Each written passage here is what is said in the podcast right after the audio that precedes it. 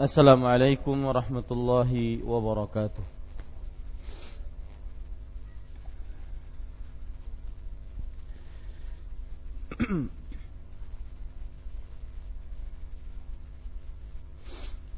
بسم الله الرحمن الرحيم إن الحمد لله نحمده ونستعينه ونستغفره ونعوذ بالله من شرور أنفسنا وسيئات أعمالنا من يهده الله فلا مضل له ومن يضلل فلا هادي له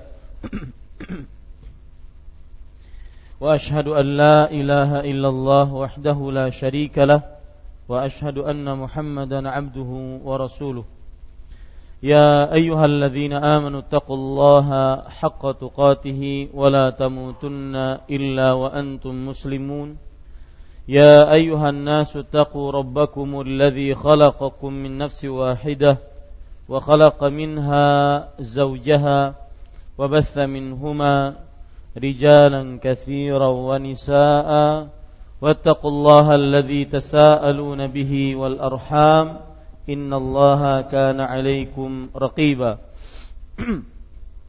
يا أيها الذين آمنوا اتقوا الله وقولوا قولا سديدا يصلح لكم أعمالكم ويغفر لكم ذنوبكم ومن يطع الله ورسوله فقد فاز فوزا عظيما. أما بعد فإن أصدق الحديث كتاب الله وأحسن الهدي هدي محمد صلى الله عليه وعلى آله وسلم وشر الأمور محدثاتها وكل محدثة بدعة وكل بدعة ضلالة وكل ضلالة في النار الحمد لله kita bersyukur pada Allah Subhanahu wa taala pada malam ini malam Selasa 18 Jumadal Ula 1436 Hijriah di Masjid Imam Syafi'i Banjarmasin Kalimantan Selatan kita kembali duduk bersama dalam kajian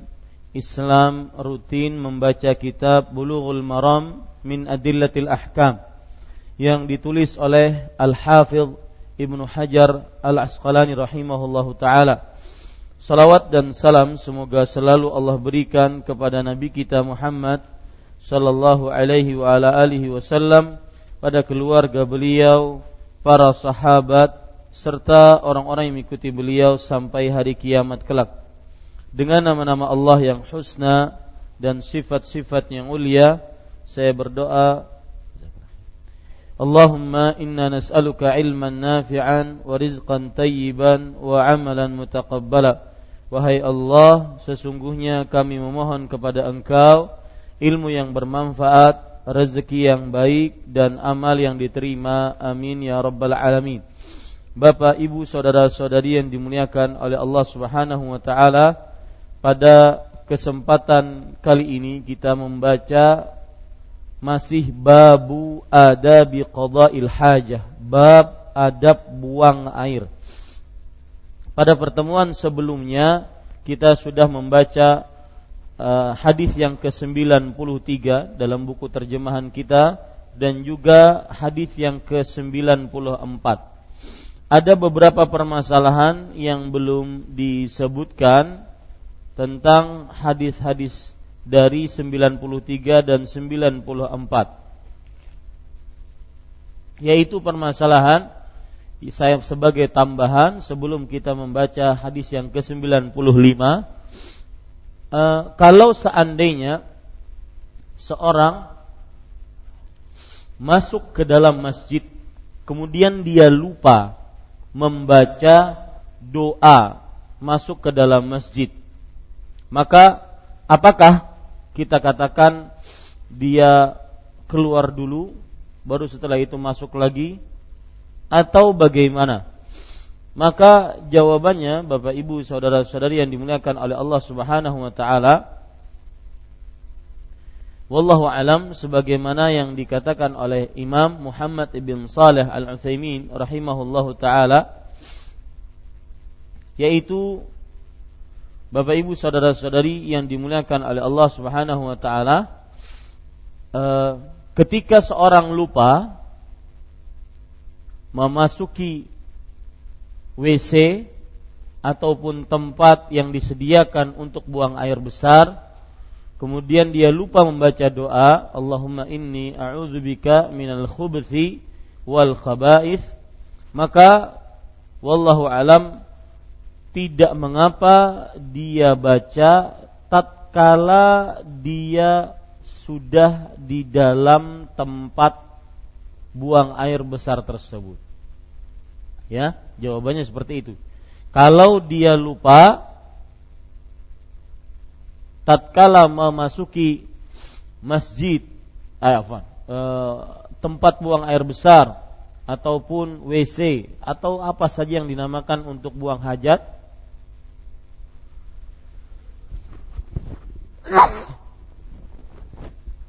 Alhamdulillah. Ya, apa saja yang dinamakan untuk buang hajat, maka pada saat itu tidak mengapa baginya untuk membaca doa tersebut tatkala di dalam tempat itu. Ya, tidak mengapa baginya untuk membaca doa tersebut tatkala di dalam tempat tersebut.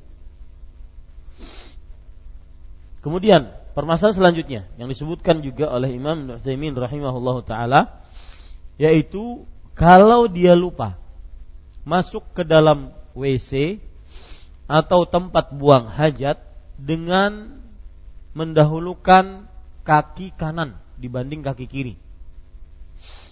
Yang aturan salah satu adabnya mendahulukan kaki apa? Kaki kiri. Maka Bapak Ibu saudara-saudari yang dimuliakan oleh Allah, beliau mengatakan, "Fahadha nasya an yuqaddimal yusra 'inda ad-dukhul falyusahhih." Kalau seandainya dia lupa masuk ke dalam WC atau tempat buang hajat dengan kaki kanan lupa, ya, maka dia perbaiki. Fal yusahih, maka dia perbaiki. Perbaikinya bagaimana? Otomatis dia harus menarik kaki kanannya dan memasukkan kaki kirinya. Ya, menarik kaki kanannya dan memasukkan kaki kirinya. Dalam hal ini beliau berdalil seperti sholat kalau seorang lupa sholat fal yusalliha idza dzakaraha orang kalau lupa sholat maka hendaklah dia sholat kapan dia ingat Semestinya seperti itu. Hendaklah dia sholat kapan dia ingat. Maka tatkala dia lupa masuk ke dalam WC atau buang hadas atau tempat buang hajat, maka pada saat itu dia perbaiki dengan cara dia keluar dulu kemudian dia perbaiki masuk dengan kaki kaki kiri. Ya, masuk dengan kaki kiri. Tentunya ini pun kalau seandainya dalam keadaan yang sa yang mudah bagi dia. Kalau seandainya kadang kalau ditahan lagi bebulik pulang bisa-bisa terkeluar lanjutkan ya Allah Subhanahu wa taala memaafkannya. Taib.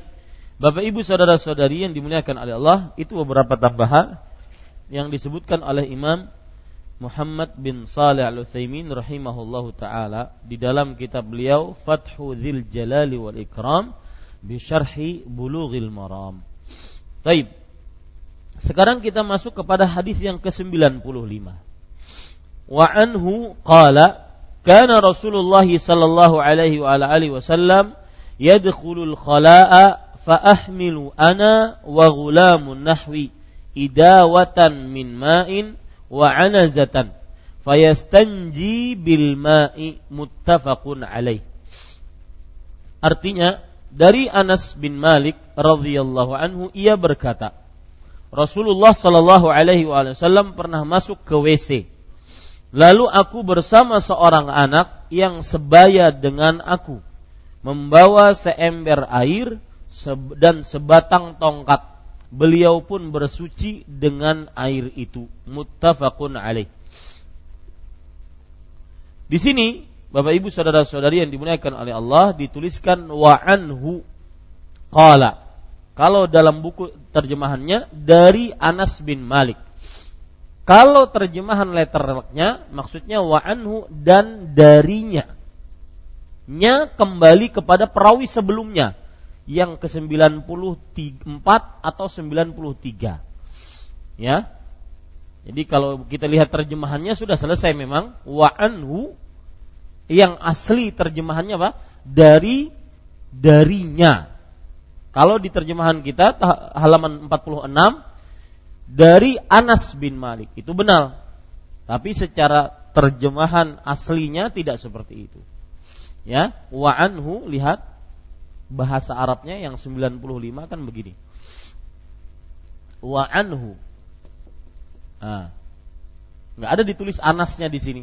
Nah, hu-nya ini maksudnya adalah dari apa? Nya. Nya kembali ke mana? Ke nomor 94 hadisnya. Kalau tidak ada kembali ke 93. Ini namanya kata ganti. Ya, kata ganti. Tapi karena di terjemahan buku terjemahan kita sudah tertulis dari Anas bin Malik. Paham ya ini ya? Saya hanya ingin menjelaskan dari asal kitabnya. Dari Anas bin Malik radhiyallahu anhu, perhatikan hadisnya 95 halaman 46. Dia berkata, Rasulullah sallallahu alaihi wasallam pernah masuk ke khala. Lihat buku uh, ke di situ disebutkan ke WC. Bahasa Arabnya karena Rasulullah sallallahu alaihi wasallam yadkhulul khala. Al khala WC. Kalau di uh, kita di zaman sekarang WC tempat yang disediakan untuk buang hajat. Kalau dahulu khala arti WC eh, art, eh, sebutan dalam bahasa Arab tempat untuk buang hajat namanya apa? Al khala. Apa? Al khala. Ya. Jadi dalam bahasa Arab dahulu tempat buang hajat itu al-khala. Nah, ini baik artinya WC yang kita kenal sekarang atau semua tempat yang disediakan untuk buang hajat. Makanya kalau diterjemahkan ke WC eh, saya kurang sepakat sebenarnya. Makanya saya jelaskan apa arti al-khala. Khala artinya adalah tempat yang disediakan untuk buang hajat. Kalau kita artikan WC, maka yang tertuju pada kita apa? Ya WC yang sekarang. Padahal khala itu juga apa? Padang pasir. Ya, yang disediakan misalkan ada gundukan pasir di sana di sebelahnya orang buang hajat di situ. Itu namanya juga apa? Al-khala. Ya. Atau di belakang bangunan yang tidak dipakai lagi. Orang buang hajat sering di situ. Maka itu pun namanya apa? Al-khala. Jadi garis bawahi atau berikan catatan WC yang dimaksud adalah tempat buang hajat. WC yang dimaksud adalah apa? Tempat buang hajat. Jadi kan di situ di terjemahannya karena kita baca kitab Pak ya. Saya sering mengingatkan ini. Jadi bukan terje, bukan apa kajian umum. Kita baca kitab maka harus jeli. Di sini disebutkan Rasulullah Shallallahu Alaihi Wasallam pernah masuk ke WC garis bawahi WC yang dimaksud adalah apa? Tempat buang hajat, baik dalam bangunan atau di luar bangunan. Bisa dipahami ya ini? Baik dalam bangunan atau di luar bangunan. Kemudian, lalu aku bersama anak sebayaku. Lihat hadisnya dalam bahasa Arab, fa'ahmilu ana wa ghulamun nahwi Ya. Lalu aku aku di sini siapa? Hah? Anas. Itu tujuan saya menjelaskan anhu tadi. Karena yang bercerita di sini Anas, tapi karena terjemahannya sudah dimudahkan oleh penerjemah dari Anas bin Malik. Kalau baca bahasa Arabnya belum paham kita darinya. Nya kembali siapa? Anas bin Malik. Nah, makanya di sini lalu aku, aku di sini Anas bin Malik radhiyallahu an bersama seorang anak yang sebaya. Kalau lihat bahasa Arabnya di situ faahmilu ana lalu aku dan bersama gulam. Gulam. Lihat bahasa Arabnya halaman 45, gulamun. Diterjemahkan dalam buku terjemahan kita anak yang apa? Sebaya. Nah, saya permasalahkan ini garis bawahi anak sebaya yang dimaksud adalah anak sebaya yang dimaksud adalah anak berumur atau begini bahasanya anak sebaya yang dimaksud adalah gulam gulam adalah anak dari umur 0 sampai 10 tahun ya itu disebut dengan apa? Ghulam. Jadi tulis di situ anak yang sebaya denganku. Sebaya di sini artinya adalah gulam. Saya tuliskan bahasa Arabnya di situ, gulam. Ya. Gulam artinya apa? Hah? Anak yang berusia dari mulai 0 sampai 10, 10 eh, tahun ya. Kenapa saya tekankan ini? Karena nanti ada riwayat yang disebutkan bahwa yang bersama Anas bin Malik di sini adalah Abdullah bin Mas'ud. Sedangkan Abdullah bin Mas'ud beliau adalah dari kibarus sahabah. Abdullah bin Mas'ud adalah sahabat-sahabat yang tua di zaman siapa? Rasulullah Sallallahu Alaihi Wasallam. Rasulullah Sallallahu Alaihi Wasallam meninggal, Abdullah bin Mas'ud itu berumur 60 tahun. Berarti beliau adalah apa? Sahabat yang tua. Berarti gini Bapak, yang ingin saya jelaskan adalah lalu aku bersama seorang anak yang sebaya denganku. Nah, di sini disebutkan dalam riwayat lain yang sebaya dengan anak eh, dengan Anas bin Malik di sini dalam riwayat lain ada Abdullah bin Mas'ud. Maka ini kurang tepat. Kurang apa? Tepat. Lalu siapa Ustaz yang bersama Anas bin Malik pada waktu itu? Tidak diketahui. Yang penting umur Anas bin Malik ketika Rasul Shallallahu Alaihi Wasallam masih meninggal eh, meninggal itu umurnya sepuluhan tahun menunjukkan bahwasanya yang sebaya dengan Anas bin Malik umurnya berapa pun sepuluhan tahun Nah, berarti perhatikan baik-baik garis bawahi lalu aku bersama seorang anak yang sebaya. Garis bawahi kata-kata sebaya maksudnya adalah yang berumur berapa? 0 sampai 10 tahun. Karena dia gulam, ya, karena gulam. Baik. Bapak Ibu saudara-saudari yang dimuliakan oleh Allah Subhanahu wa taala. Kemudian dalam riwayat lain tambahannya anak yang sebaya ini kaum Ansor. Nah. Ya, tambahan riwayatnya. Ini lebih menjelaskan bahwasanya memang yang sebaya dengan Anas bin Malik adalah anak-anak kecil dan berasal dari kaum Ansor. Ya. Taib. Kemudian Bapak Ibu saudara-saudari yang dimuliakan oleh Allah. Sebaya dengan aku membawakan seember air. Dalam bahasa Arabnya adalah idawatan min ma. Idawah itu adalah idawah bahasa Arabnya idawah.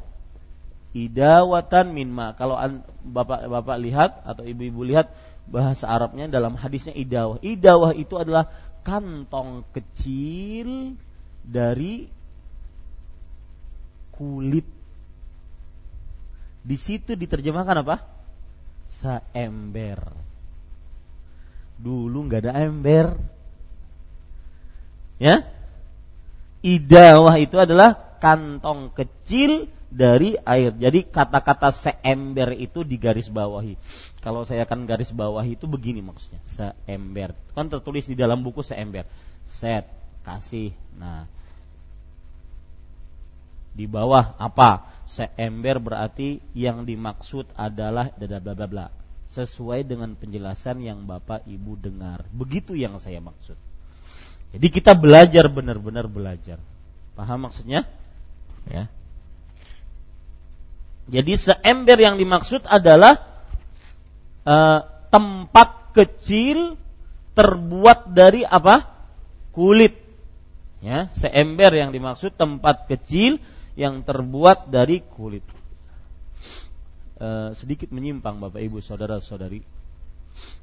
Waktu saya kajian di Madura, Pak Makassar saya mengangkat sebuah tema surga dunia. Jadi dunia di dunia itu ada surga. Surganya adalah beribadah kepada Allah walau dalam keadaan sulit. Itu surga dunia. Sempit waktu tetap ibadah. Sedikit harta tetap sedekah. Nah, sama kita keterbatasan ini. Kita ini orang ajam, bukan orang Arab kita melalui beberapa proses untuk bisa belajar agama. Bisa belajar agama. Di antaranya kita terjemahkan dulu, baru kita artikan, eh baru kita maknai maksudnya apa. Ini kan beberapa proses. Orang Arab nggak perlu begini. Idawah sudah paham.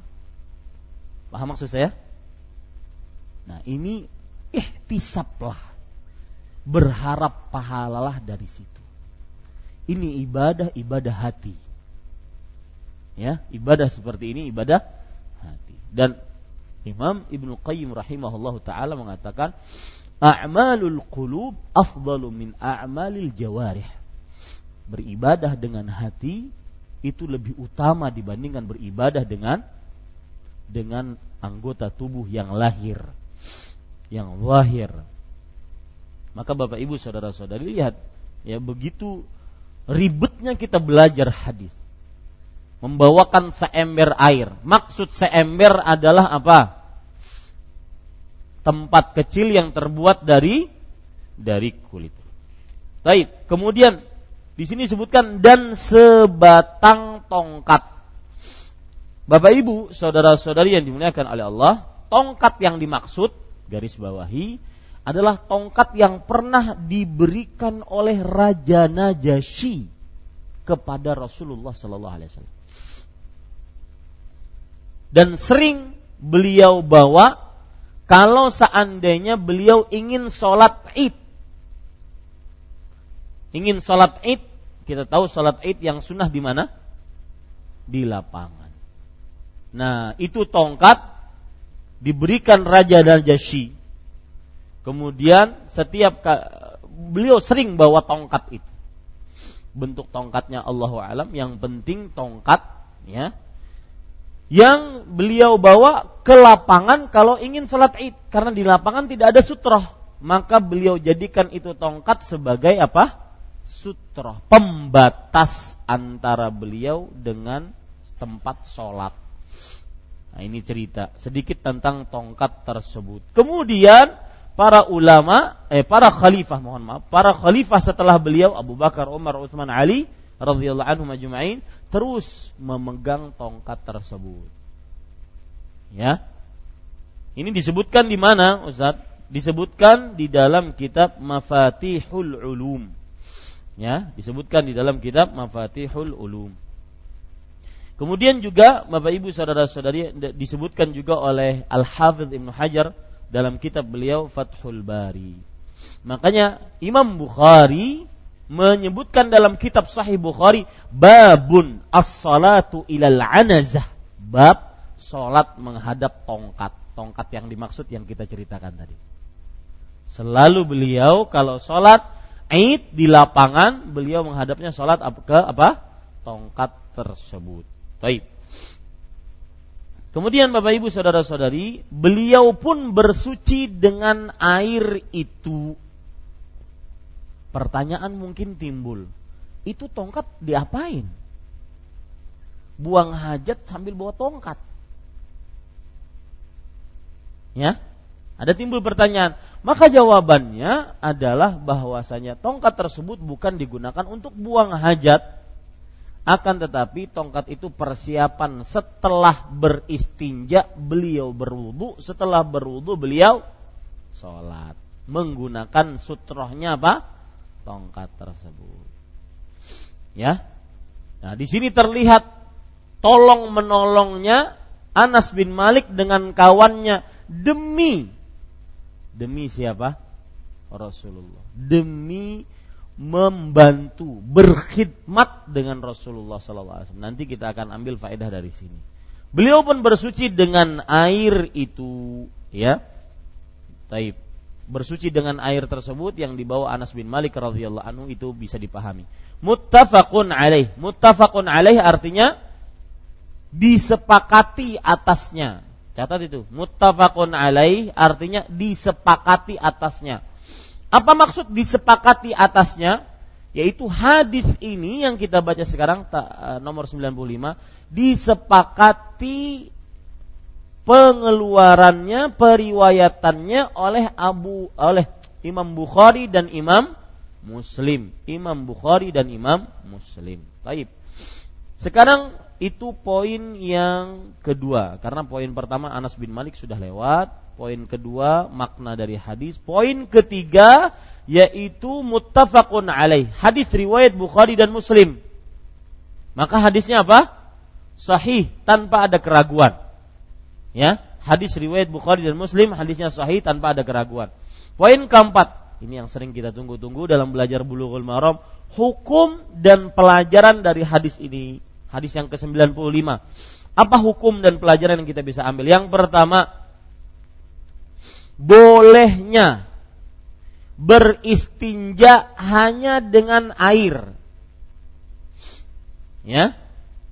Bolehnya beristinja hanya dengan air. Berarti memang ada hal yang lebih utama.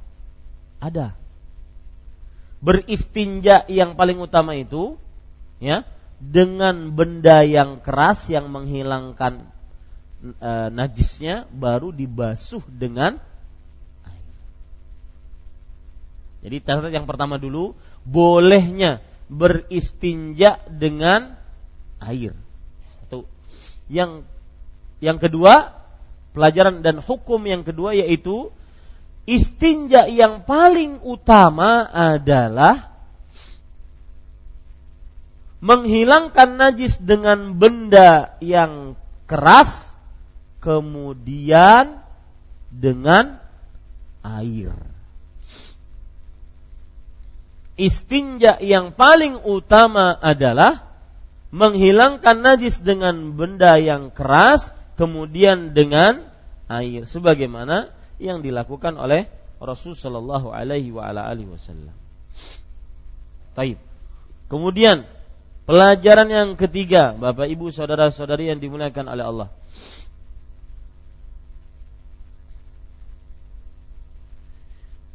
Hadis ini menunjukkan lemahnya pendapat. Tulis segitu, lemahnya pendapat yang memakruhkan beristinja hanya dengan air.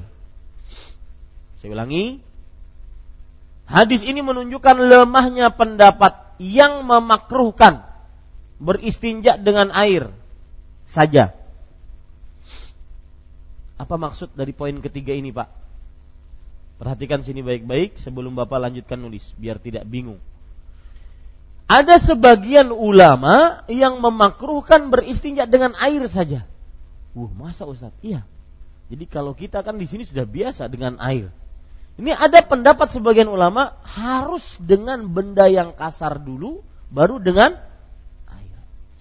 Jadi kalau kita seperti di mana-mana ya, itu bagi mereka makruh minimal harus ada tisu, baru setelah itu dengan air. Kenapa? Apa mereka dalilnya? Karena seorang muslim dijauh diharapkan untuk menjauhi langsung memegang najis. Langsung memegang najis. Kalau kita dengan air itu kan terkena najisnya langsung. Lihat. Islam itu makanya Rasul Shallallahu Alaihi Wasallam bersabda, "At-tuhuru syatrul iman." Kesucian itu adalah setengah dari keimanan. Salah satu sifat yang sangat dominan dari seorang muslim adalah bersih suci, wangi sebagaimana Rasul Shallallahu Alaihi Wasallam. Ya, yang kurang memperhatikan bau badan. Contoh Rasul Shallallahu Alaihi Wasallam yang sering memegang hal-hal yang najis langsung dengan tangannya, maka sebagian pendapat para ulama, sebagian saya katakan nanti akan saya sebutkan siapa sebagian itu ternyata dari sahabat Rasul Shallallahu Alaihi Wasallam. Mereka memakruhkan untuk beristinja hanya dengan air Ilatnya apa? Sebabnya apa? Sebabnya yaitu apa tadi? Menyentuh langsung najis tersebut. Siapa mereka Ustaz yang memakruhkan ini? Catat Hudzaifah Ibnu Umar Ibnu Zubair. Tiga sahabat Rasul sallallahu alaihi wasallam radhiyallahu anhu. Dan juga Imam Malik Bahkan Imam Malik keras dalam hal ini. Hudzaifah. Siapa lagi? Ibnu Umar. Siapa lagi? Ibnu Zubair. Kalau di Banjar Ibnu Zubair. Zubair, ya.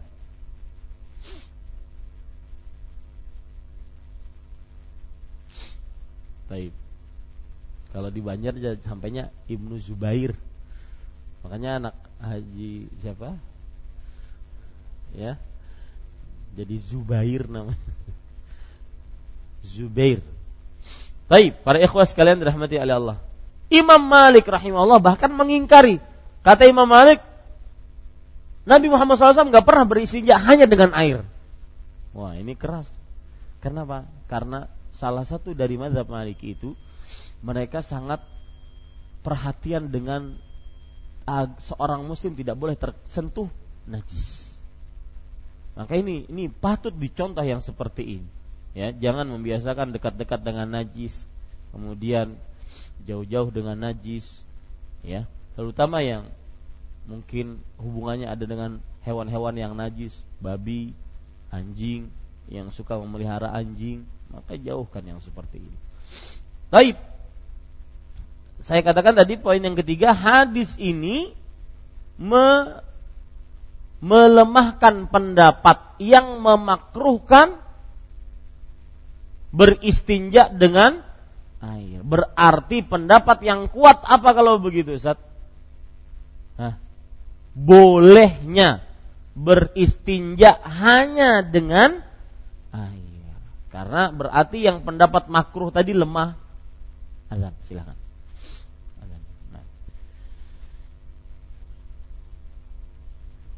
Ya, kita lanjutkan Bapak, Ibu, saudara-saudari yang dimuliakan oleh Allah Subhanahu wa taala.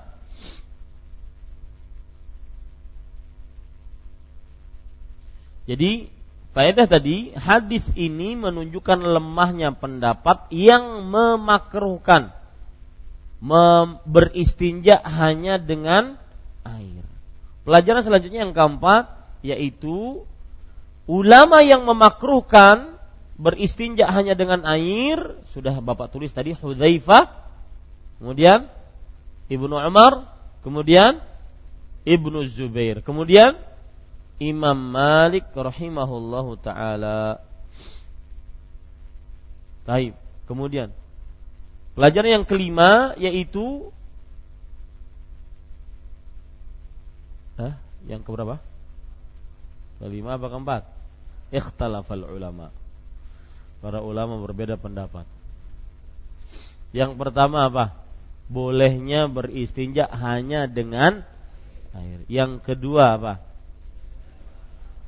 Hah? Yang paling utama adalah beristinja dengan bahan yang keras kemudian dengan air. Yang ketiga apa? Pendap, eh, hadis ini melemahkan pendapat yang memakruhkan memakruhkan pendapat yang hanya beristinja dengan air. Yang keempat, ulama-ulama yang memakruhkan ya, ulama-ulama yang memakruhkan e, beristinja hanya dengan air siapa? Hudzaifah, Ibnu Umar, Ibnu Zubair, kemudian Imam Malik. Yang kelima yaitu tongkat ini dikatakan oleh Imam Nutsaimin juga dimaksudkan untuk meletakkan kain agar tertutup tatkala buang hajat. Tongkatnya diletakkan dimaksudkan juga adalah untuk meletakkan kain agar tertutup tatkala buang hajat. Buang hajat.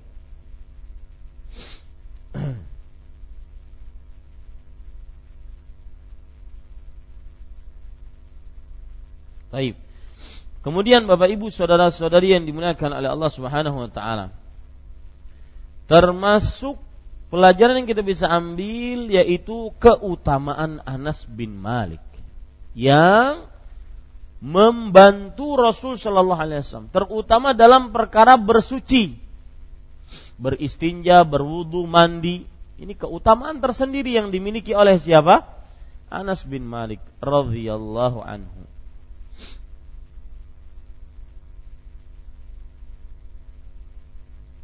Kemudian termasuk pelajaran yang kita bisa ambil dari hadis ini juga, Bapak Ibu, saudara-saudari yang dimuliakan oleh Allah, yaitu tolong menolong dalam kebaikan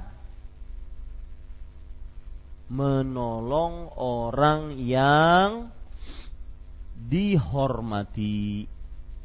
Di sini Anas bin Malik tolong menolong dengan kawannya menolong orang yang dihormati. Siapa Rasulullah Sallallahu Alaihi Wasallam. Nah, pada saat ini kita juga seperti itu, seperti anak-anak tolong menolong, menolong siapa? Anak-anak tolong menolong dalam menolong siapa? Orang tua. Nah, seperti itu. Kemudian tetangga tolong menolong dalam menolong siapa? Tetangganya. Kemudian murid-murid tolong menolong dalam menolong siapa? Pengajarnya, gurunya, ustadznya, kiainya, dan semisalnya.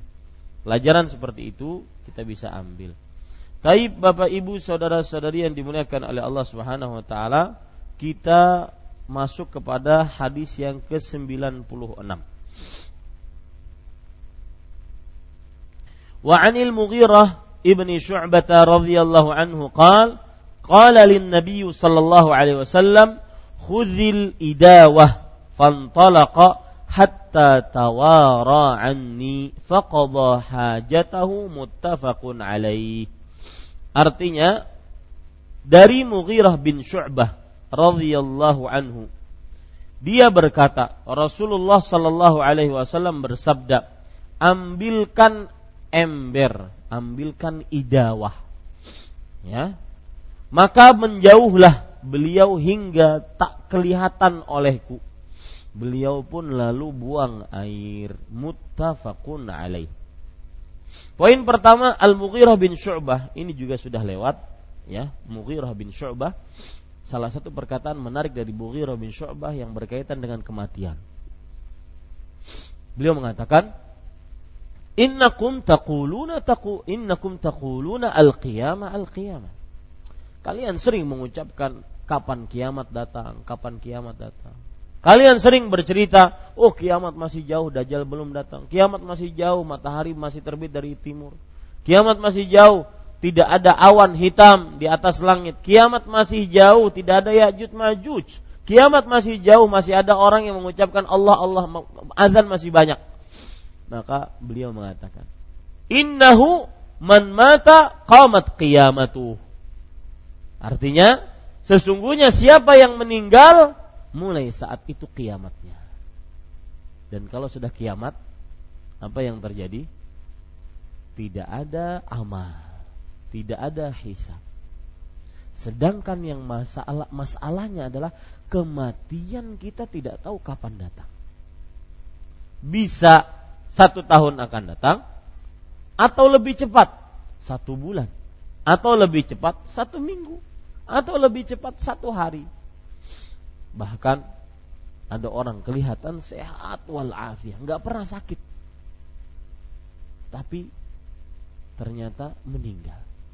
Maka memikirkan yang seperti ini membuat orang akan bersikap tiga hal. Segera bertobat, puas hati dengan pemberian Allah. Yang ketiga, yaitu semangat ibadah. Tadi sore saya kajian di sebuah kantor. Beliau cerita, curhat. Beliau mengatakan, saya mau meninggalkan Banjarmasin pulang ke Jawa untuk bakti orang tua. Menurut Ustadz gimana? Saya bilang tidak ada orang tu, tidak ada yang menguruskah? Tidak ada. Beliau cuma dua orang saja di rumah. Umurnya berapa? Yang satu enam sembilan, yang satu hampir tujuh puluh.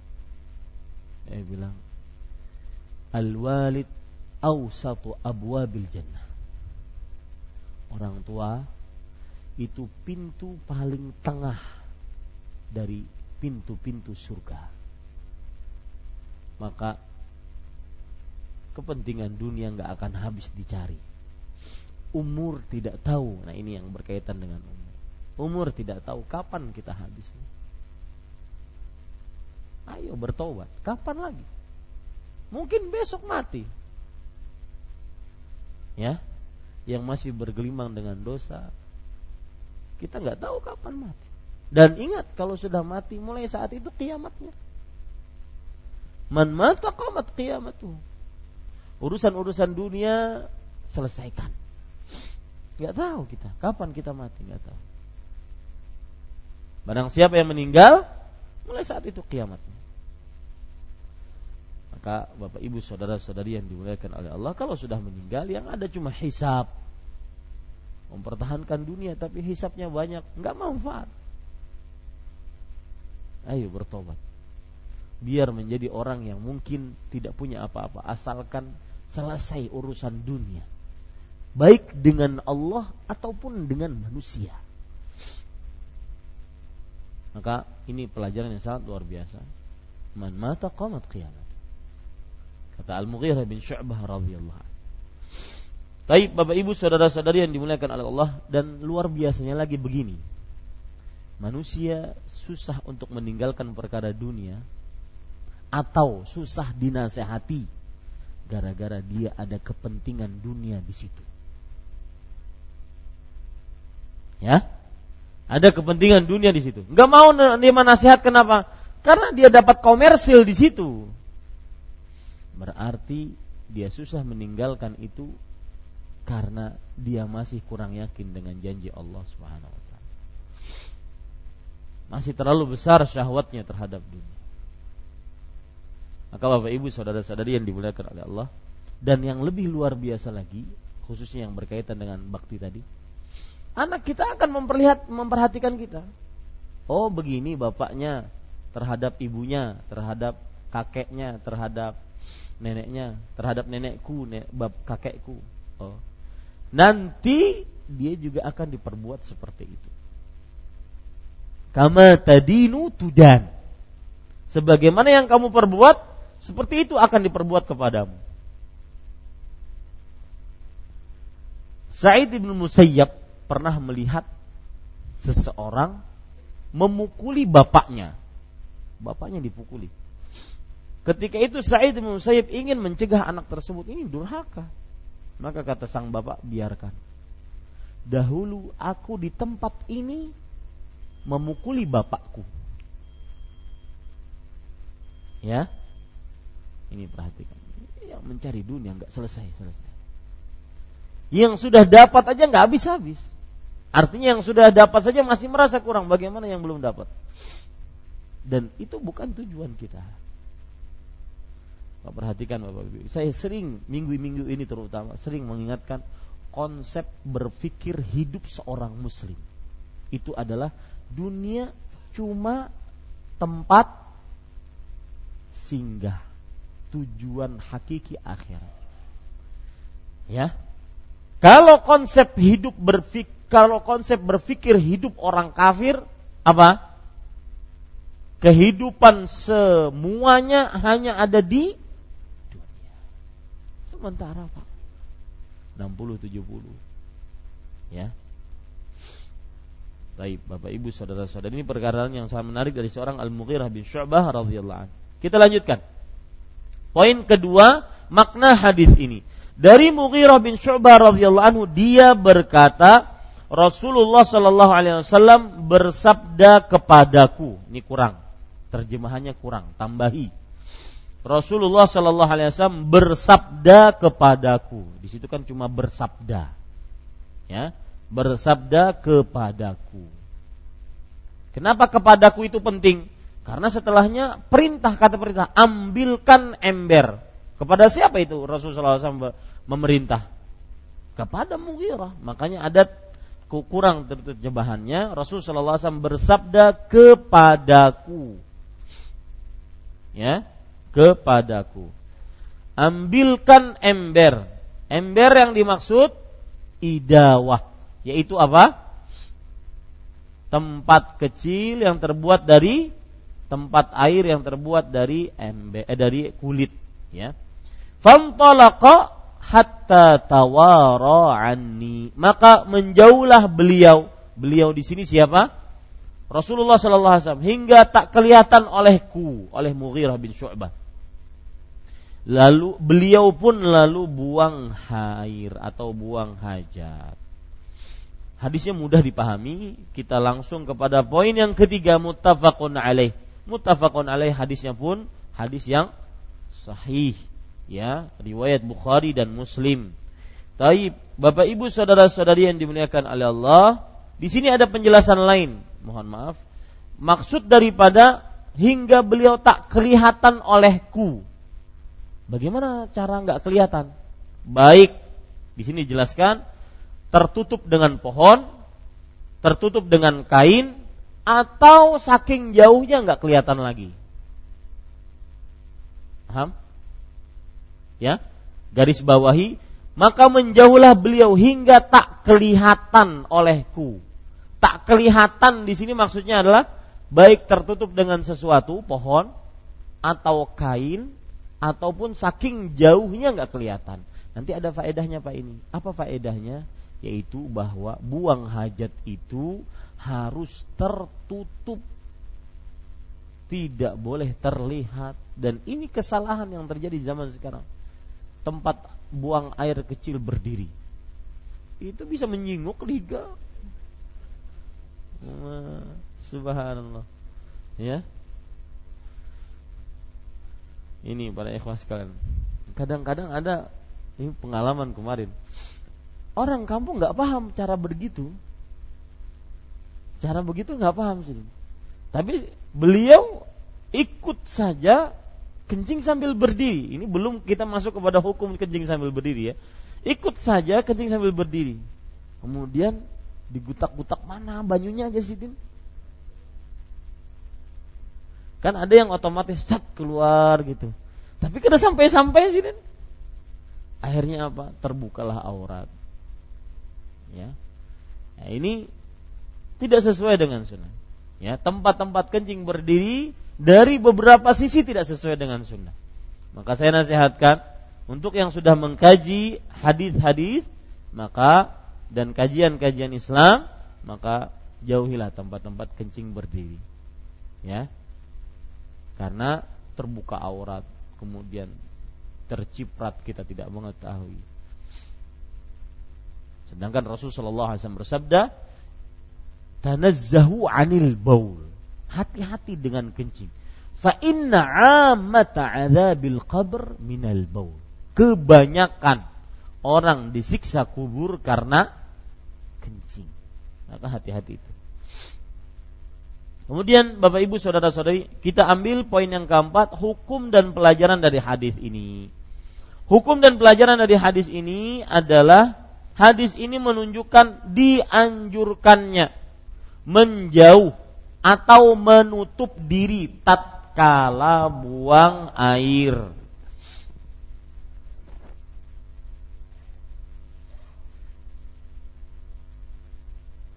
Menjauh atau menutup diri tatkala buang air.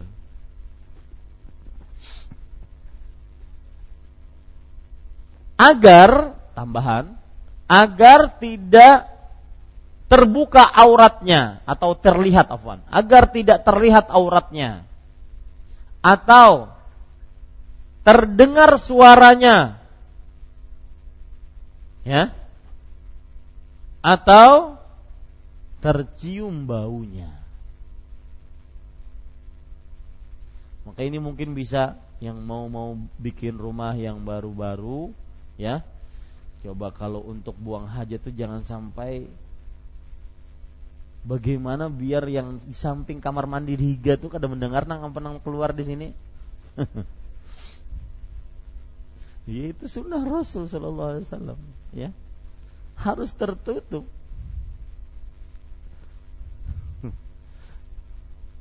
Behigaan terdengar yang satu yang ke ini yang satu ke ini. Maka kadang-kadang ngobrol di dalam subhanallah Uma ganalnya ijar Maksudnya suaranya gitu subhanallah Nah ini termasuk hal yang perlu diperhatikan bikin rumah nanti bikin kedap suara Jangan sampai terdengar ke kamar sebelah atau di mana. Ya yang ya apa pekerja rumah lebih tahu lah. Baik. Karena di sini disebutkan sampai hatta tawara anni. Sampai beliau menghilang, tidak kelihatan lagi olehku. Ini para ulama menjelaskan agar tidak terbuka aurat, terdengar suara, tercium baunya. Ya, ini para ikhwan yang dirahmati oleh Allah Subhanahu wa taala. Baik, kemudian kita lanjutkan membaca hadis yang selanjutnya, hadis yang ke-97. Wa an Abi Hurairah radhiyallahu anhu qala qala Rasulullah sallallahu alaihi wa alihi wasallam ittaqul la'inain alladhi yatakhalla fi tariqin nas aw fi dhillihim rawahu muslimun dari Abu Hurairah radhiyallahu anhu ia berkata Rasulullah sallallahu alaihi wa alihi wasallam bersabda hindarilah oleh kalian dua penyebab kutukan nanti saya akan jelaskan ini yaitu orang yang buang air di jalan yang dilewati oleh manusia atau di tempat mereka berteduh diriwayatkan oleh Imam Muslim. Saya lanjutkan karena 98, 99, 100 semuanya hampir sama. Saya lanjutkan Zada Abu Dawud wa an Muadzin radhiyallahu anhu wal mawarida wa lafdhuhu ittaqul mala'ina thalathata al baraza fil mawaridi wa qari'atut tariqi wa dhilli. Abu Dawud menambahkan dari Mu'ad bin Jabal radhiyallahu anhu juga buang air di sumber-sumber air. Yang lafadznya adalah hindarilah. Oleh kalian tiga tempat untuk buang untuk mem, eh, tiga tempat yang membuat seseorang terkena laknat yaitu buang air di tempat mata air di tengah jalan dan di tempat orang berteduh kita lanjutkan. Wali Ahmad an ibni Abbasin radhiyallahu anhuma au naqa'i ma'in wa fihi ma. Sedangkan dalam riwayat Imam Ahmad dari Ibnu Abbas radhiyallahu anhu atau tempat berkumpulnya air. Namun pada kedua hadis itu ada kelemahan. Kita lanjutkan hadis yang ke-100 karena masih berkaitan dengannya.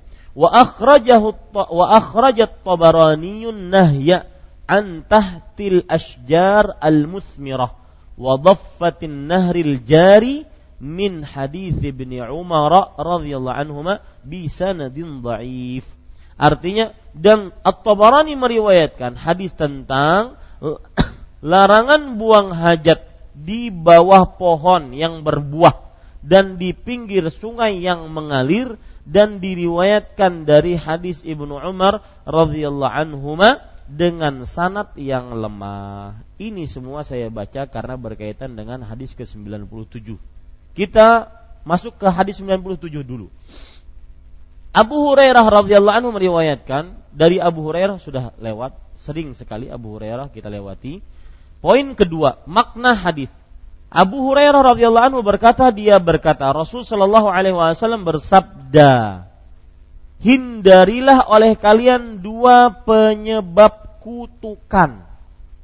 Artinya kalau dilakukan akan mendapat celaan dari manusia dikutuk oleh manusia. Maksudnya dikutuk itu dicela, bahasa cela lain selain apa? Dimaki, disumpahin. Apa lagi?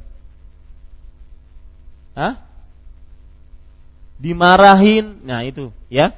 Jadi catat, Pak, ya. E, mana tadi?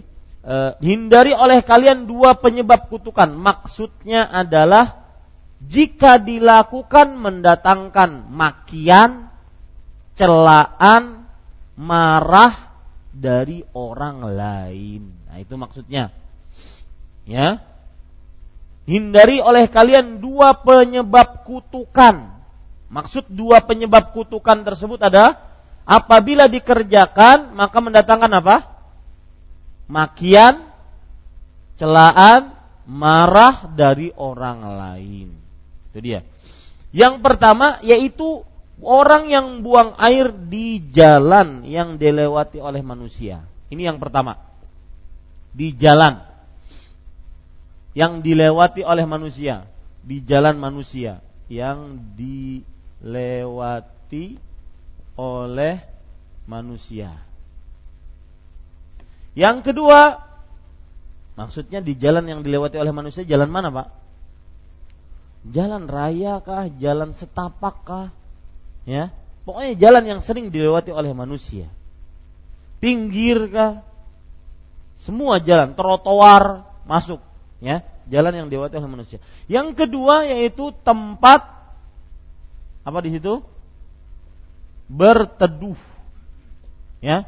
Kalau di sini halte, apalagi pohon, pos kamling, ya tempat-tempat berteduh manusia, semua tempat berteduh. Nah, saya tulis sengaja nanti ada tambahan-tambahannya. Toib, bapak ibu saudara saudari, ya hadisnya diriwayatkan oleh Imam Muslim. Nanti kita berbicara tentang hadis kita maknai dulu semuanya. Kemudian lihat hadis ke-98. Abu Daud. Siapa Abu Daud? Imam ya yang mempunyai kitab apa? Sunan. Sunan Abi Daud namanya. Ya, begitu saja tidak mengapa. Jadi Abu Daud adalah imam hadis yang mempunyai kitab Sunan Abu Daud. Menambahkan dari Muad, maksudnya dari riwayat Muad.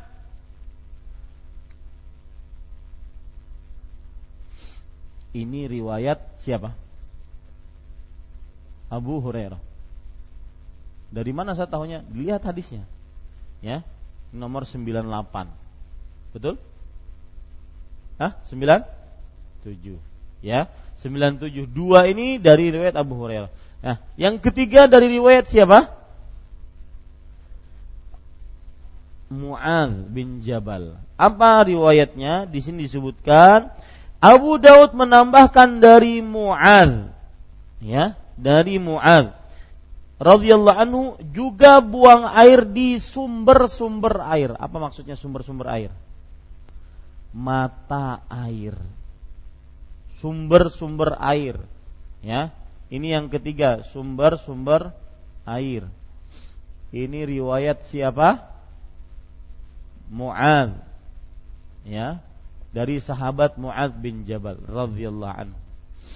Kemudian Bapak Ibu saudara-saudari, sebelum saya lanjutkan, apa maksud dari eh, sumber-sumber air?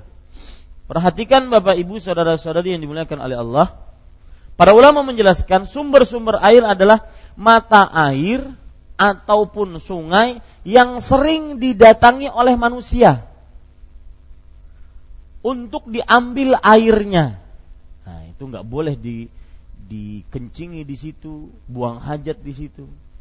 Jadi sumber air catat, sumber air yang dimaksud adalah apa? Mata air atau sungai yang sering di sumur yang sering dikunjungi oleh manusia. Diambil airnya, dimanfaatkan airnya. Ini tidak boleh di dalamnya dibuang hajat kencingkah, buang hajat besarkah, tidak diperbolehkan. Ya.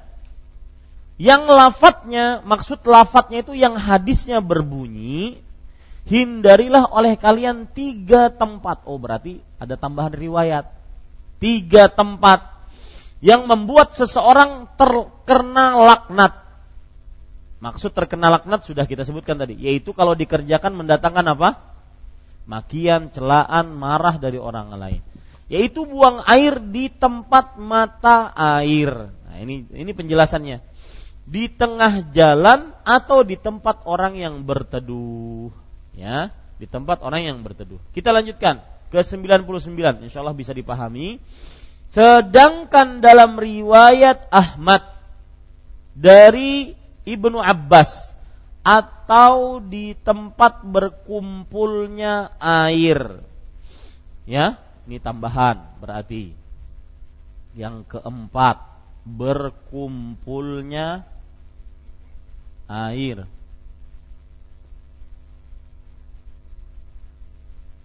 Riwayat siapa?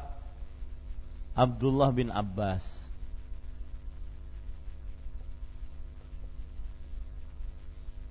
Ya. Apa itu tempat berkumpulnya air kalau gitu? Sumur, kolam, apa lagi? Hah? Danau, tempat berkumpulnya air. Ya. Ini dia. Baik, kemudian Bapak Ibu saudara-saudari yang dimuliakan oleh Allah, kita lanjutkan. Namun kedua hadis itu ada kelemahan. Berarti 98 99 hadisnya bermasalah, lemah. Ya, kedua hadis itu ada kelemahan. Wallahu alam Bapak Ibu, saudara-saudari yang dimuliakan oleh Allah, memang di dalam hadis-hadis tersebut ada kelemahan, ya. Tetapi untuk hadis yang ke-98 Allah alam minimal derajat hadisnya adalah hasan. Saya tidak bisa menjelaskan begitu detail karena memang ada penjelasan tapi takut membosankan nanti tentang ilmu hadisnya, saya hanya bisa mengatakan 98 minimal derajat hadisnya adalah apa? Hasan. Karena di dalamnya terdapat seorang yang bernama Ibnu Lahiyah. Ibnu Lahiyah kalau seandainya diriwayatkan oleh Abdullah bin Mubarak, maka Ibnu Lahiyah ini adalah seorang yang kuat. Ibnu Lahiyah ini ada cerita menarik, Pak. Beliau kenapa dinyatakan lemah hafalannya. Karena ya, beliau itu menghafal dari bukunya. Artinya buku kalau ingin meriwayatkan hadis lewat buku, tidak dimasukkan ke dalam otaknya. Nah, dari sinilah pas bukunya kebakar hilang hafalan sidin. Makanya para ulama mengatakan Ibnu Lahiyah tatkala bukunya terbakar maka seluruh riwayat dari Ibnu Lahiyah setelah bukunya terbakar semuanya lemah. Maka di sini pentingnya menghafal. Ya, di sini pentingnya apa? Menghafal. Ini para ikhwas sekalian. Kita lanjutkan. Sedangkan hadis yang ke-99 maka Allah alam hadisnya lemah sebagaimana yang disebutkan dalam catatan kaki ya, catatan kaki. Kemudian hadis yang ke-100 dan At-Tabarani meriwayatkan hadis tentang larangan buang air di bawah pohon yang berbuah. Ini berarti tambahan. Yang kelima. Pohon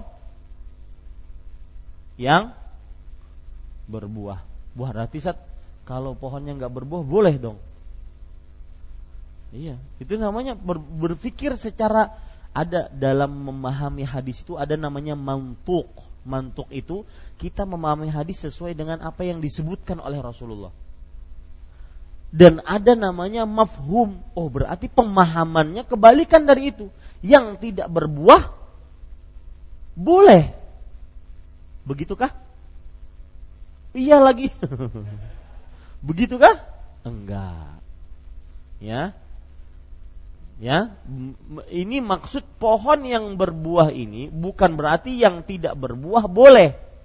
Yang dilarang cuma pohon yang berbuah tidak, tetapi seluruh yang digunakan untuk manusia berteduh termasuk di dalamnya adalah pohon, maka itu pun tidak boleh berbuang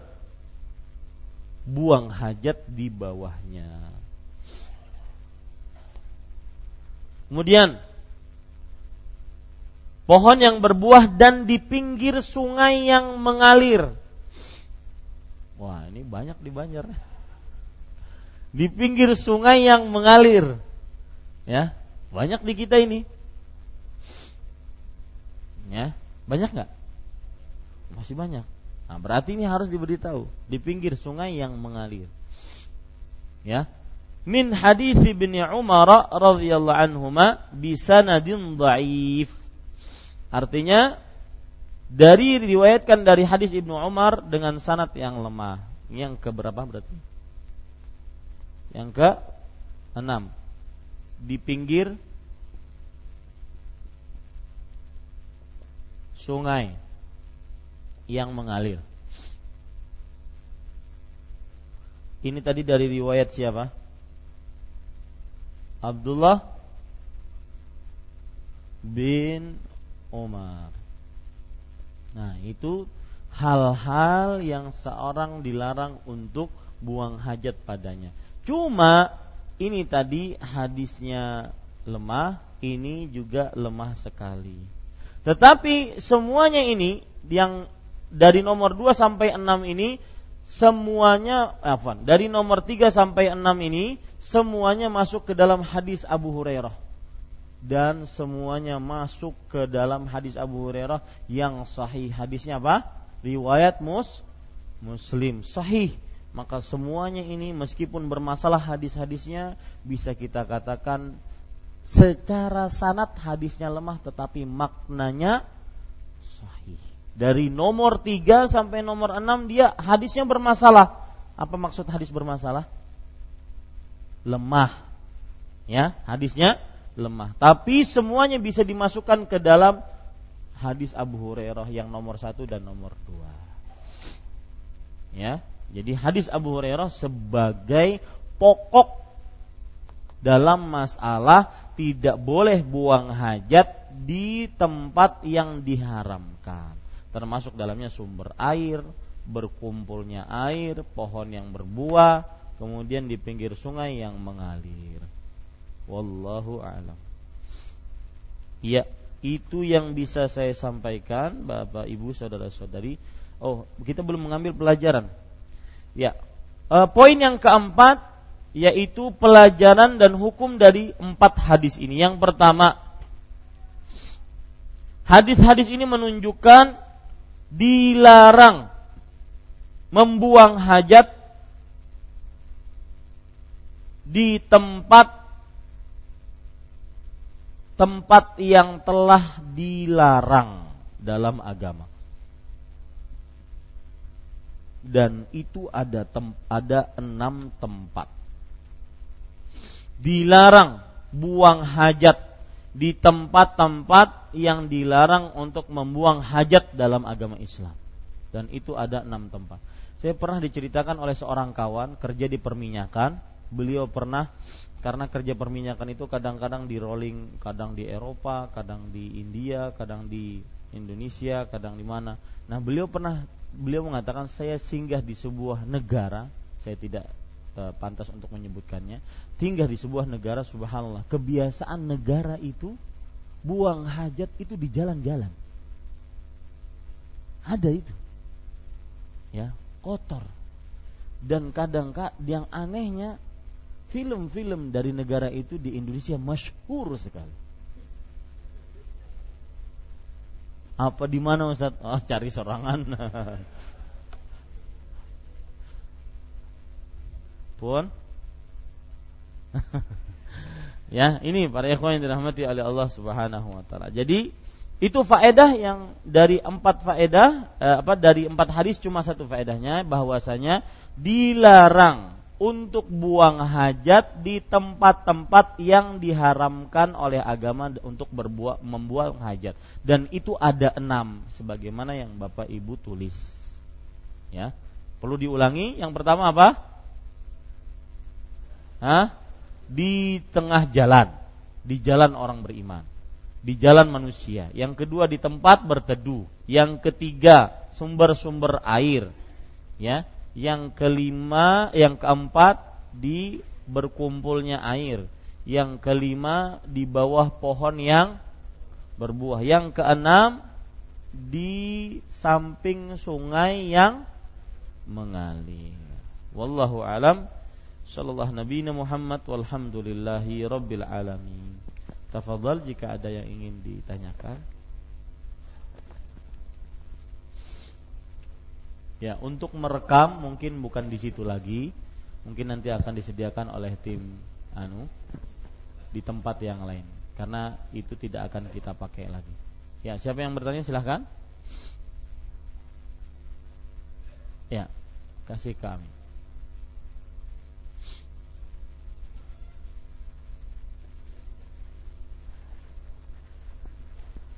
Sebelum pertanyaan saya ingin memberikan pengumuman investasi akhirat. Ini juga didengar oleh Radio Gama Mandina e, dari Yayasan As-Sa'adah di Kota Martapura untuk biaya operasional radio, kemudian pesantren, maka mereka membuka usaha. Usahanya adalah ber tanam atau ber apa namanya berternak ikan lele ya. Siapa yang ingin menabung duitnya di sana maka dipersilahkan untuk menabungkan. Satu sahamnya satu juta rupiah. Dan setiap bulannya antara investor dengan yayasan akan dibagi 35%, 65%. Ini pun nanti akan diadakan uh, surat yang khusus dari mereka. Dan uh, karena saya termasuk bagian yayasan di sana juga maka saya umumkan siapa yang ingin berinvestasi akhirat. Yang 35% untuk investor 65% untuk yayasan. Dan akan apa beternak lelenya akan diurus oleh seorang yang sudah 12 tahun eh, apa sibuk dengan peternakan lele. Mudah-mudahan nanti brosurnya akan cepat dicetak dan bisa berinvestasi. Setelah satu tahun uang kembali. Jadi kita, jadi misalkan saya punya usaha, bapak, tapi bukan usaha saya, bapak satu juta di sini, setelah satu tahun satu juta dikembalikan. Uangnya kembali dan dapat uang, dapat untung. Itu namanya mudho robah bagi hasil dan kepentingan untuk agama. Jadi dapat dunianya, akhiratnya pun dapat. Ya. Allahu a'lam. Silakan. Barakallahu fiik. Fiik Begini Ustaz, di hadis yang ke-94 itu kan tertulis ya, ketika kita masuk WC kita mengucapkan doa Allahumma inni a'udzubika minal khubuthi wal khaba'is. Ya. Uh, apakah doa ini hanya untuk ketika kita masuk WC untuk buang hajat apa ada keperluan lain? Karena di WC sekarang ini kan banyak fungsi. Bisa untuk cermin berwudu dan sebagainya lah. Ya. Syukran Ustaz. Ya. Kalau kenyataannya seperti itu makanya saya katakan kita harus menjelaskan al khala ya. Karena WC itu di dalamnya banyak sekarang. Ada cuma wastafel ada cuma buat mandi ada macam-macam Maka kalau seandainya kenyataannya kamar mandinya terdiri dari beberapa fungsi, kita memasukinya atau kita membaca ini tatkala kita buang hajat. Ya. Buang hajat. Ada kamar mandi sekarang seperti kamar tidur. Bisa guring di situ. Saking gananya kamar mandi subhanallah. Ya. Itu tambah banyak pertanyaan nanti di akhirat. Kamar mandi diganal-ganal subhanallah. Ya. Nah, para ikhwah sekalian, bukan berarti tidak boleh, tetapi begitulah keadaan manusia. Ya, bukan berarti tidak boleh. Nah, kapan membacanya mi? Membacanya tatkala kita buang hajatnya. Yaitu misalkan di sana ada beberapa fungsi, ada mandi sama baknya mungkin, di sini ada buang air kecil, di sini sempatnya ada buang air besar karena beda-beda kadang-kadang. Ya di sini ada e, untuk nyuci wajah.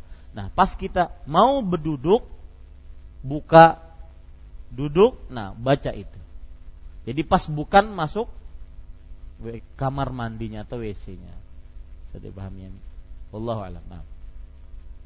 Yang lain? Silakan. Kasih ke Bapak. Barakallahu fikum. Wafikum barakallah. E, kalau kita melakukan sholat pas di tengah sholat tuh kita ingat bahwa pakaian kita tuh kena najis. Apakah kita batalkan atau kita teruskan? Uh, ke, coba ulangi ya. Kalau kita melakukan sholat, uh, terus kita ingat uh, pakaian kita itu kena najis, Ustaz. Ya. Kita teruskan atau kita stop? Ingatnya kapan? Pas perhatian kita sholat pas sedang lagi sholat, sholat. lagi sholat. Lagi sholat. Iya. maka pada saat itu dibatalkan. Dibatalkan kemudian ganti. Atau dibersihkan baru masuk sholat. Tapi kalau seandainya ketika sholat bisa dihilangkan maka hilangkan lang, e, teruskan sholatnya. Misalkan saya beri contoh. Sholat kemudian tahi cecak ya. Ini bisa dihilangkan misalkan dengan disenggol atau apa dan tidak meninggalkan sama sekali bekas maka teruskan. Kecuali kalau ingatnya setelah sholat maka sah sholatnya tidak perlu diulangi. Dalilnya apa? Rasul Shallallahu Alaihi Wasallam pernah sholat memakai sendal setelah beberapa rakaat atau setelah satu rakaat, Jibril memberitahu bahwasanya di sendalmu ada qadar, ada najis. Maka beliau pun melepaskan sendalnya dan beliau lanjutkan sholatnya. Lihat, beliau nggak batalkan sholatnya, lepaskan sendal, artinya melepaskan diri dari najis, kemudian lanjutkan sholat sampai selesai. Para sahabat melihat nabinya memakai sendal, ikut sholat memakai sendal. Kemudian melihat Nabi mereka alaihi wassalatu wassalam melepaskan sendal, ikut melepaskan sendal tanpa bertanya, kenapa melepas? Penting Nabi saya ikut uh, melepaskan sendal, ya saya ikut. Nah, semestinya muslim seperti ini. Ya. Muslim seperti ini. Dan ini membantah sebagian orang yang mengatakan bahwasanya jangan dipermasalahkan masalah orang mau apa berzikir dengan hari-hari tertentu. Karena kan asal hukumnya ada zikirnya. Yang penting itu adapun caranya waktunya nggak usah terlalu detil maka tidak bisa. Kita harus sesuai dengan contoh Rasul Shallallahu Alaihi Wasallam. Ya dan ini yang kita bertaruh nyawa atasnya. Nggak bisa harus sesuai dengan contoh Rasul. Walau nyawa taruhan. Ya Tata caranya, waktunya, tempatnya, jenisnya, bilangannya, sebabnya. Harus semuanya sesuai dengan petunjuk Rasul. Nah, kembali ke permasalahan tadi, kalau ingatnya setelah sholat, pada saat itu sah sholatnya, kemudian apa? Kemudian tidak usah diulang. Kenapa? Lihat Rasulullah, beliau tatkala tidak tahu atau lupa sholat dalam keadaan memakai sendal yang najis, maka beliau cuma melepasnya dan tidak diulang sholatnya. beliau teruskan sampai selesai. Nah, begitu pula kalau kita lupa, tidak ingat atau e, tidak tahu ada najis, baru ingat setelah sholat, maka apa hukumnya? Sholatnya apa? Sah. Sholatnya sah dan tidak usah diulang. Bisa dipahami Pak? Allah Ada lagi? Yang kedua Ustaz. Ya. Uh, mungkin pemahaman saya nih Ustaz lah dari 3 sampai 6 yang yang itu yang dilarang itu karena kondisi lokasinya Ustaz, kondisi daerah tersebut. Di sana tuh jarang ada sungai, Ustaz. Uh, sedangkan kita nih banyak sungainya. Kedua di sana pohon-pohon yang besar jarang. Sorenya padang pasir Ustaz di sana. Oke, alhamdulillah ya. khairan. Jazakallah khair. Uh, maksudnya mungkin yang ingin saya perjelas dari beliau maksudnya kalau di Indonesia hadis ini nggak bisa dipakai. Sedangkan di sana kenapa keluar hadis ini karena di sana seperti itu. Maka ini namanya memahami hadis sesuai dengan konteks. Bukan dengan teksnya. Kondisi tekstualnya, konteks namanya. Ya. Boleh saja Pak dipahami seperti itu jika ada keterangan tetapi ketika tidak ada keterangan maka agama Islam asal hukumnya universal, hukumnya umum. Contoh Pak ya, saya beri contoh. Kalau cara berpikirnya seperti cara berpikir yang Bapak sampaikan, maka kita katakan Homer kalau begitu di kutub utara yang dingin apa kutub apa? Utara. Kutub utara halal. Kenapa? Kenapa diharamkan? Karena di Arab panas, Homer panas. Jadi nggak boleh panas dengan panas nanti min mati orang. Maka ketika panas dengan min akan apa? Netral. Nah, ini cara berpikir yang keliru. Ya, boleh kita memahami hadis sesuai dengan konteksnya, tetapi harus ada penjelasan dari hadis juga bukan dari pemikiran kita. Saya beri contoh Pak ya. Misalkan ada orang uh,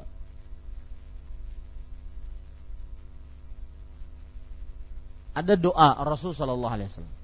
Kalau hujan, pernah beliau khutbah di atas mimbarnya, kemudian datang seseorang ya Rasulullah, itu harta kami habis, kami kekeringan, jalan pecah-pecah saking keringnya tidak pernah turun hujan.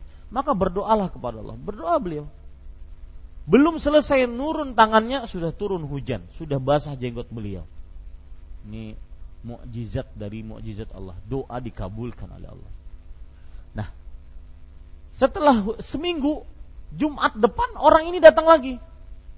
Wahai Rasulullah, hancur tanaman kami. Hujannya terlalu lebat, jadi dikasih hujan salah, diberi hujan salah ini manusia ini. Ya. Diberi nikmat, enggak ada nikmat, mintanya habis-habisan, dikasih nikmat tidak digunakan untuk kebaikan. Nah, kembali ke permasalahan tadi. Karena hancur kebanyakan hujannya, maka beliau berdoa, "Wahai Rasulullah, doakan kami." Maka beliau berdoa, "Allahumma hawalaina la alaina." Ya Allah, lihat doanya berikan hujan di sekitar kami saja. Jangan pada kami. Artinya, kalau hujan itu turun, maka dia tidak membahayakan kami. Itu maksud hadisnya.